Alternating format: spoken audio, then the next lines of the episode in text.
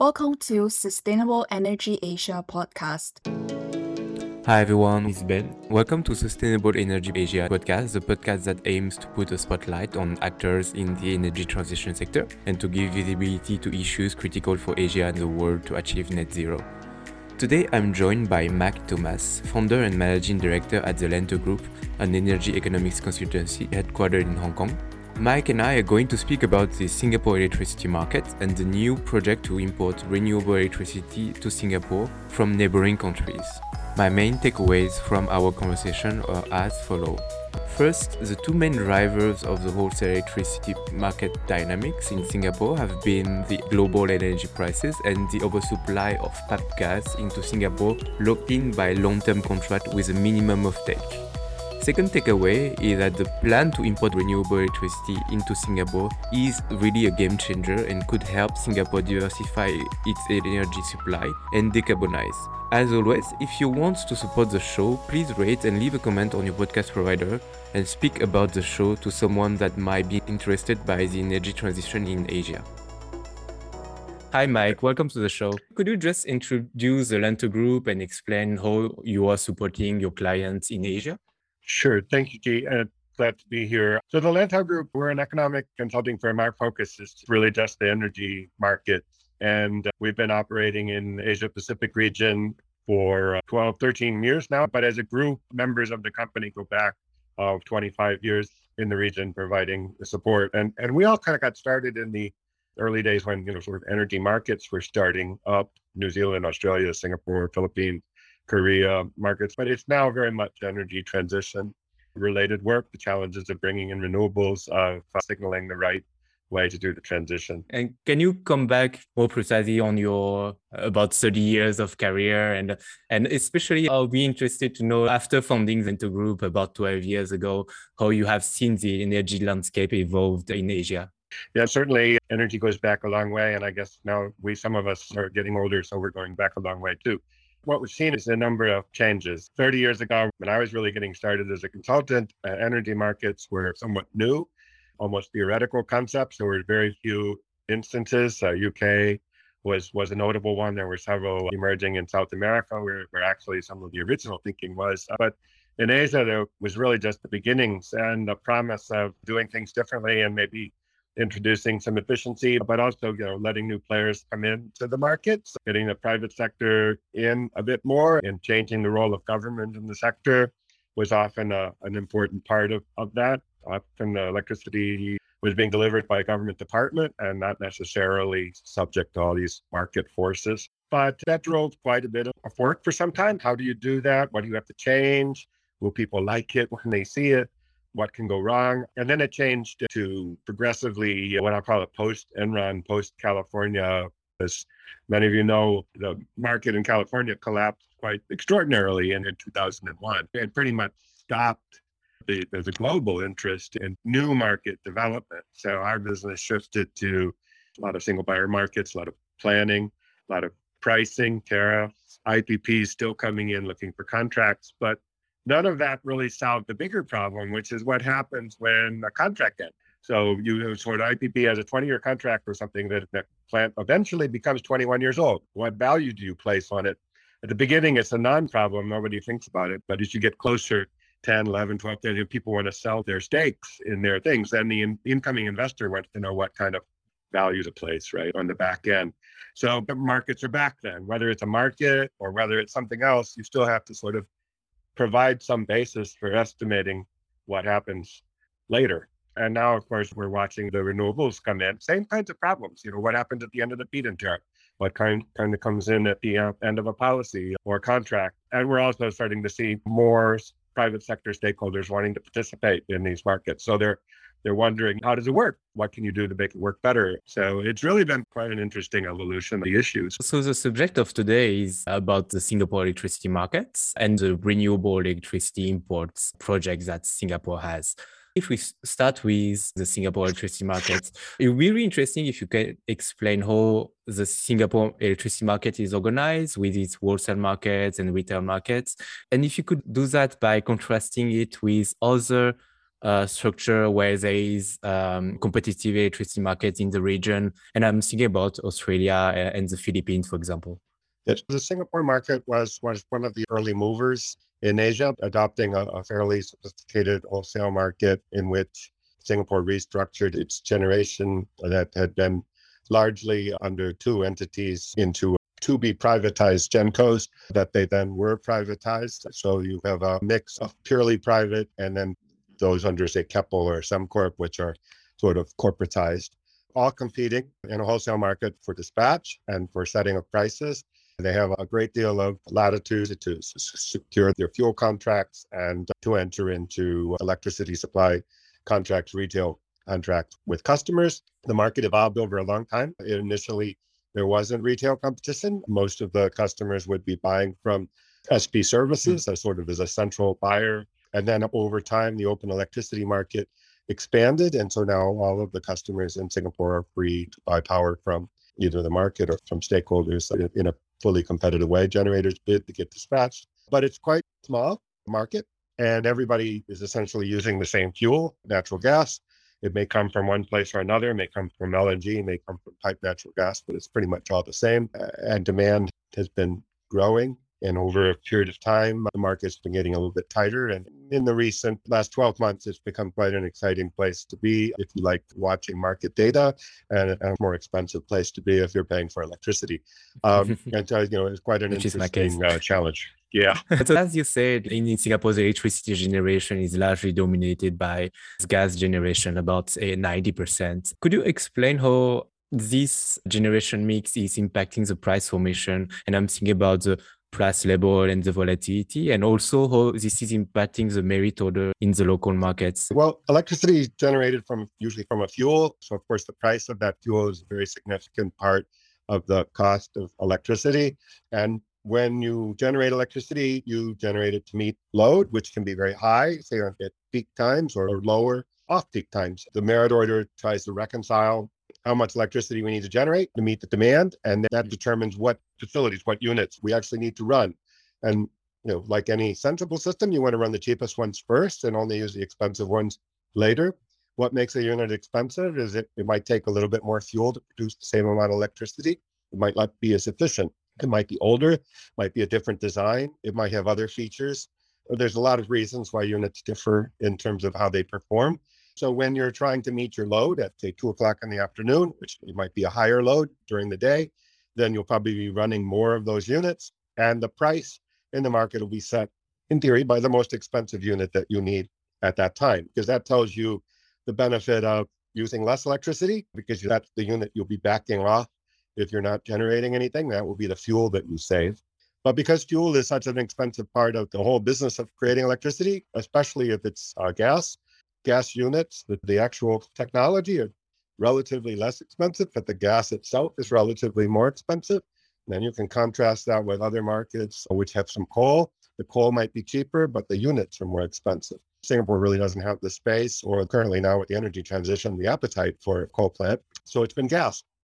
Unfortunately, in the last year, the gas markets around the world have just been pummeled by a variety of external forces. So that if you want to import natural gas, LNG, uh, it's just very expensive for a variety of external to Singapore market reasons. And anybody who's looking at using gas, whether it's in Europe, the United States, or in Singapore, are paying much more for it. And and as you said, the price of electricity is really depending on the price of gas. Could you give an overview of the sources of the gas that are used and imported in Singapore? It can be piped and also imported through LNG terminal. And maybe just explain why Singapore has chosen also to increase its share of LNG imports because that's quite interesting. Yes, certainly. Well, well, gas supply to Singapore, has, you know, in the past was sourced from Malaysia and Indonesia primarily through pipelines that connected gas supplies in those countries to Singapore, and they were supplied under long-term contract. And then there still is gas being supplied from both countries. But uh, Singapore's grown and developed. It's, it's actually transitioned from use of oil to gas, but it also wanted to make sure that it had control over, well, what we'll call the security of supply, the ability to source gas from wherever it needed to support to source that gas in order to keep Singapore's lights on. Any contingency that can be physical, a pipeline could be damaged. It could be geopolitical, it could be commercial. There's all sorts of reasons why you'd want to diversify your sources of gas. Well, if you want to source to diversify your sources of gas and you don't have any gas in your own country, LNG is the way that you do that. So LNG is liquefied natural gas coming from some other place, delivered to Singapore on special boats, unloaded at Singapore's LNG terminal, which takes the liquid natural gas, very, very cold, and warms it up, so to speak, where it then becomes gas form as opposed to liquid, and it blends in with the pipe gas from Malaysia and, and Indonesia. So no matter what happens in Singapore, uh, LNG now is always required. So the price of LNG will sort of be the swing factor for gas supply in Singapore. Yeah. We've talked about the generation side, and now uh, let's focus on the electricity price. So the wholesale electricity price, as known as the Uniform Singapore Electricity Price or USEP, uh, in Singapore has really followed two major trends. There used to be a, a, gradual decline from 2011 to September 2021, and then from September 2021, a sharp increase. Could you explain the underlying reason for these two trends? Yeah, there's three things going on to explain the two trends. So uh, from 2011 until 2020 or thereabouts, global fuel markets, gas markets, and the drivers of those markets have actually largely been coming down. So natural gas is often priced with respect to an oil product for reasons that just seem to be institutional convenience and because oil has very well developed uh, trading arrangements on gas and often a lot of gas is developed in the same context that oil is developed. They have historically been quite strongly linked. And also LNG has become more developed. So the price of LNG has actually been falling for quite a long time. The market, the supply of it's been more competitive, more suppliers, more sources. So from 2011 until 2020, there was a sort of a macro downward trend over time. But in Singapore, two other things have happened.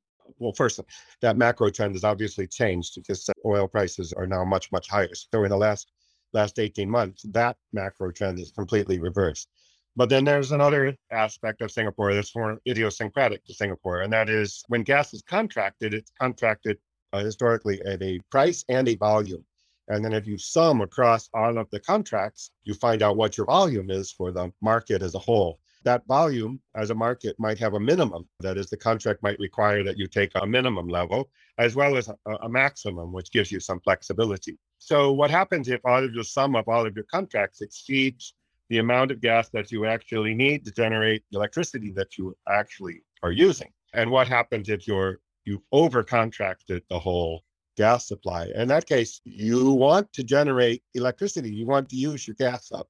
So we got into a situation where for variety of reasons, demand was projected to be higher, and then it didn't turn out to be quite so high. So if you look at demand forecast, say in 2007, 2008, 2009 timeframe, they were pointing at a higher number than we got to in reality. When you look at the planting decisions, Genco's invested in power stations to meet that growing demand that didn't didn't actually happen. So the sum of all those gas contracts exceeded the need, pushing all of the Gencos to use as much gas as they could so that they would avoid having to pay the penalties that were associated with not using gas that they had promised to use. So when you sign a contract, it has a minimum there's a penalty associated with not using your minimum. That's the nature of that contract. And so, uh, in general, the market was facing a question How much do I lose paying penalties if I don't generate? Or how much do I lose selling electricity at a lower cost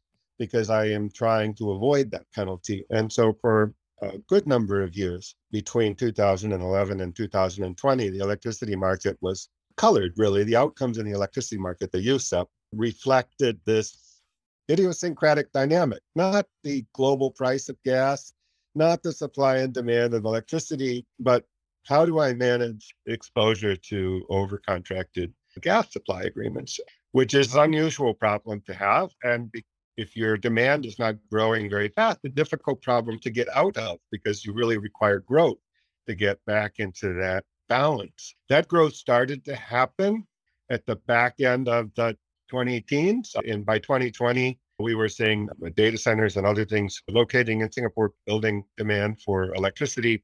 And we also started to see some of the original gas contracts started to wind down. And so suddenly the drivers of the way parties were behaving because they had to use up their gas no matter what, because the penalties were material. And then, you know, now those penalties aren't binding anymore because now the gas is contracted and is needed. So we saw a, a step change. And that step change in the way gas and electricity were interacting in Singapore happened in that perfect storm kind of way to coincide with a big shift in the global gas markets. The pandemic didn't help. It created a, a lot of uncertainty in global fuel markets. I don't think there, I think it's reasonable that at, at, one point in time in the middle of the beginning of the, the pandemic, people were wondering how long it would last. And you'll remember uh, prices in a lot of commodity markets collapsed com- substantially because nobody was going out to do any work. Mm-hmm. So that whole situation has come come home all at the same time here in late 2021 and now in 2022. Yeah, it was really the perfect storm. And, and could you share your view on the potential impact of the energy crunch and the unwind of, of these contracts in Singapore? How that would affect the electricity market and the actor in the electricity market. I'm thinking about the Gencos, retail co, and also about myself, the end consumer. Yeah, well, let's back up for just a second. You know, there's at, at one level, back in the time period when the penalties on over contracted gas were the dominant driver, the unexpected driver, what were we getting in terms of outcomes? We were seeing USEP coming out at what we would call, in economic terms, the short run marginal cost of producing electricity. What does that mean? It means that that we were barely covering the, and sometimes not even covering the full cost of just the gas mm. that was being used to generate electricity. That's, as far as it goes, a lovely situation for the consumer because the price of electricity is being kept quite low. But if you think about it, it's not sustainable. So your electricity is coming in at a cost for many customers that was barely covering the fuel that was being used, not the plants that were being maintained to generate it. So that created a, a, difficult and obviously unsustainable situation, but it also it also made it very difficult for customers to know what the right price is. Almost eight years this is going on. And so people get quite used to prices and very few people look at their bill and say, Oh, my bill is so low. And they might not even think it's low. It might even look high, but it's it's low relative to the long-term sustainable cost of producing electricity.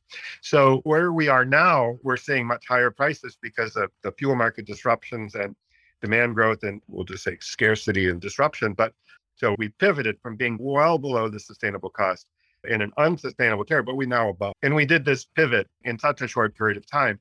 The long run marginal cost of electricity, which covers, you know, sort of the building of the power station as well as the use of the fuel, is there's always been higher price just because of all of these things happening at once. Even that would be a welcome lower price than what people are seeing. The question now is how does the market reset mm. itself, mm. you know, and around reasonable, sustainable, long term pricing levels? And how do people relearn what that should be? This is the problem of, of too many years running at an unsustainable level. We managed to teach everybody the wrong things.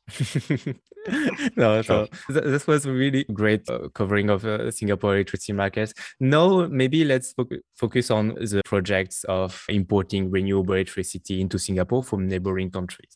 So essentially, the Energy Market Authority (EMA), which is the local regulator, has issued a tender last year to select importers of renewable electricity into Singapore with this final bid due mid-July. And I know a lot of people working hard to meet those deadlines. And there has been a lot of interest by many investors. There's about 20 bidders and with projects from solar plus uh, battery storage in Indonesia to hydropower imports uh, from Laos. And uh, my first question is, as part of the tender, the EMA has made a technical requirement, which are uh, really two points. One is a non-intermittent dispatch, and the second one is a plant load factor or PLF at 75%, which essentially means that for most of the projects which are solar based, they will need to be combined with battery storage to meet those requirements.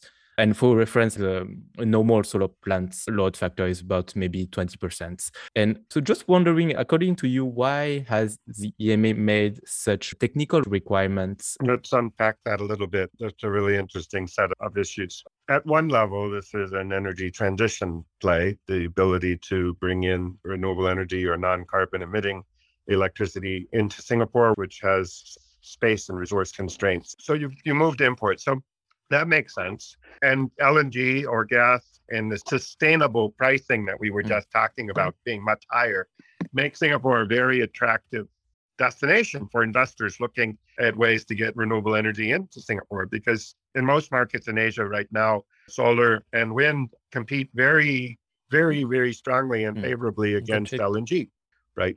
But Singapore also puts a premium on security of supply and is very prudent and cautious in terms of introducing mega change, which this is clearly a mega change, right? And it's the beginning of potentially any number of future mega changes if you just try to reach any kind of decarbonization. Singapore is going to need a lot of clever solutions. The 75%, how necessary is that? Oh, you could probably come up with scenarios where you don't need to put that kind of constraint in if you were just looking at ways of displacing gas from time to time, you could probably do smaller projects and build from that.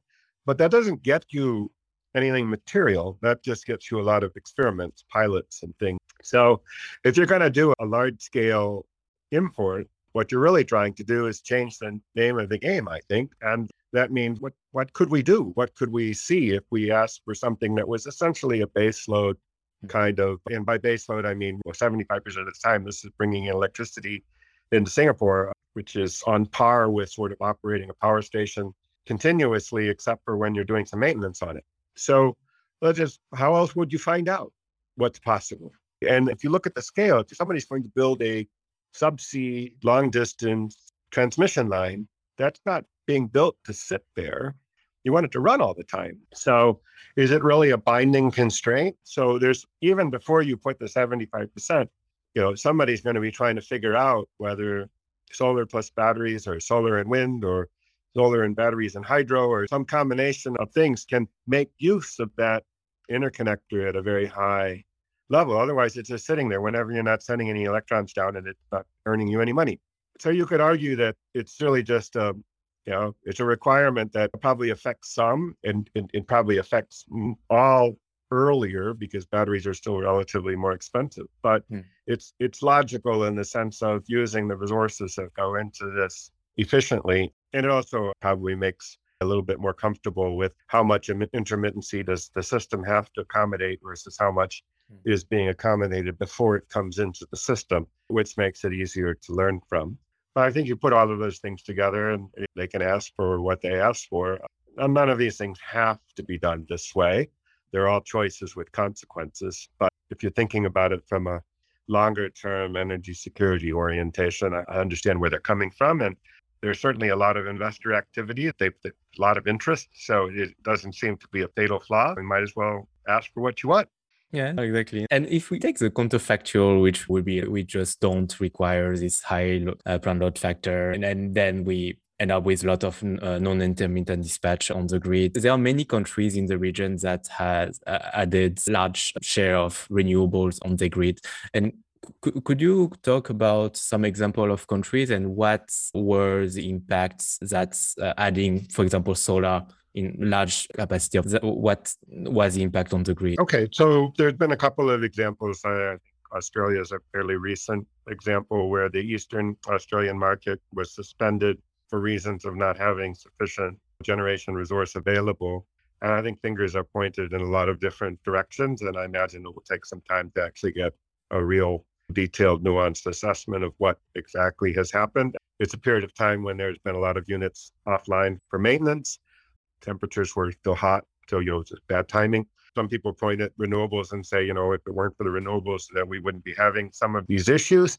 I don't think that would affect the maintenance decisions, but the market there is has been under review from the point of view of how do coal plants exit and what happens if they exit before you really want them to. You might say, I really want green electricity, but you might privately also be saying supported by my non-green electricity until I can mm-hmm. fully make the transition. A lot of this is timing. So I think one of the transitional issues, one of the elements in any kind of transition is somebody has to make a call hmm. as to whether if they meet short term, near term, or even medium term electricity demand, will they get their money back before they're no longer needed?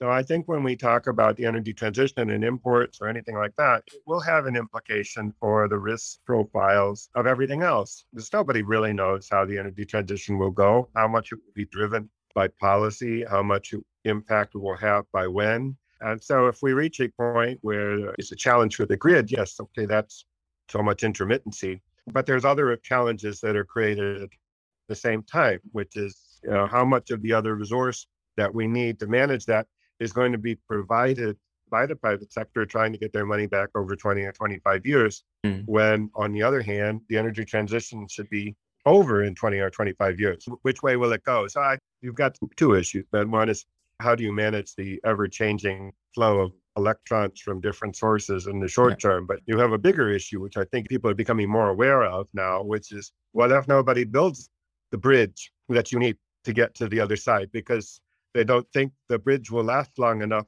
commercially yeah. to get their money back. I think uh-huh. that's becoming a really interesting question. Oh, that's very interesting.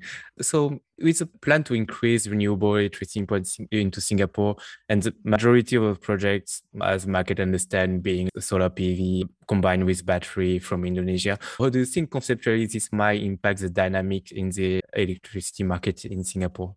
Well, I think all of these things are already beginning to have an impact on the dynamic in the market in Singapore. It's really built on the same point we were just talking about. Everybody sees the high USEP prices right now. Maybe they last for longer than we would like, but power imports start coming in in say 2027. Will it be enough? And then what happens after that? So how do we make it from 2022 to 2027? And who makes the moves? that are required and what instruments uh, will they be market based merchant decisions by investors looking at market signals or will it need to be a more structured sort of approach? That question's arising everywhere. And i think like australia is investigating the capacity market as a way of managing both the ins and the outs the retirements as well as the new builds. I think we're seeing that in uh, types of solutions in different markets all trying different things market like the Philippines is somewhat more advantaged. It has a quite a diverse range of technologies available. And uh, the question is, what do you build next? Do you build one more coal plant or do you build gas plants, mm-hmm. which would have to be using imported LNG, which is the best way to go? So I don't think Singapore is alone in this challenge. I don't have a simple answer. I know with looking at all of the uh, import options that are available, I wouldn't want to pick a winner, but I, it's short, certainly a wide range of options to choose from. And you could argue that diversity of those options would be more sensible than just one. All your eggs in one basket is not a security of supplies. Yeah, exactly. And that was also one of the aim of the EMA for this tender. Just as a conclusion, for decades, there was this discussion of having a integrated grid in Southeast Asia, covering all the countries. And could you just explain why this idea is so attractive, but also why the implementation is so difficult? So it's a good question. We could take this back at almost an elemental level and uh, say that the ASEAN grid has been something like, you know, this has been talked about for probably two decades, usually at a very technical level, and then it dies. And now we have a pilot transaction to Singapore. That's, a, that's sort of a first after 20 years. What makes it difficult? With all due respect to my engineering friends, I don't think it's the engineering. That's the most difficult thing here. I think it's the commercial and the governance frameworks, the economic part. One issue is, you know, each of the countries involved in the integrated grid scenarios have different regulatory and commercial systems. All of them need to figure out what they charge as the electron passes past them. If an electron can get to Singapore and we would charge that electron something if it stopped here in Thailand, then what should we charge is going through Thailand to Singapore? And then Malaysia does the same. In the in the US, they have an expression called pancaking, which is you know pancakes, you stack them and then you eat them with syrup and butter, and they're lovely for breakfast. But the idea is that each jurisdiction is another pancake, and by the time you get the electron delivered to Singapore, you're paying everybody something. Sometimes it, it adds up and it makes the deal nonsensible. So there's that you could call that wheeling charges. But you know, really, at the end of the day, it's a lack of coordination on the broader market side. Everybody wants to do something individually, and not necessarily holistically or with a regional market. We focus on maybe commercial transaction that gets an electron from Laos to, to Singapore. But what we don't really focus on is like how do you know three countries actually coordinate optimal use of their electricity supply, which touches on broader security of supply issues and everything. That was fantastic. Thank you for coming on the show, Mike.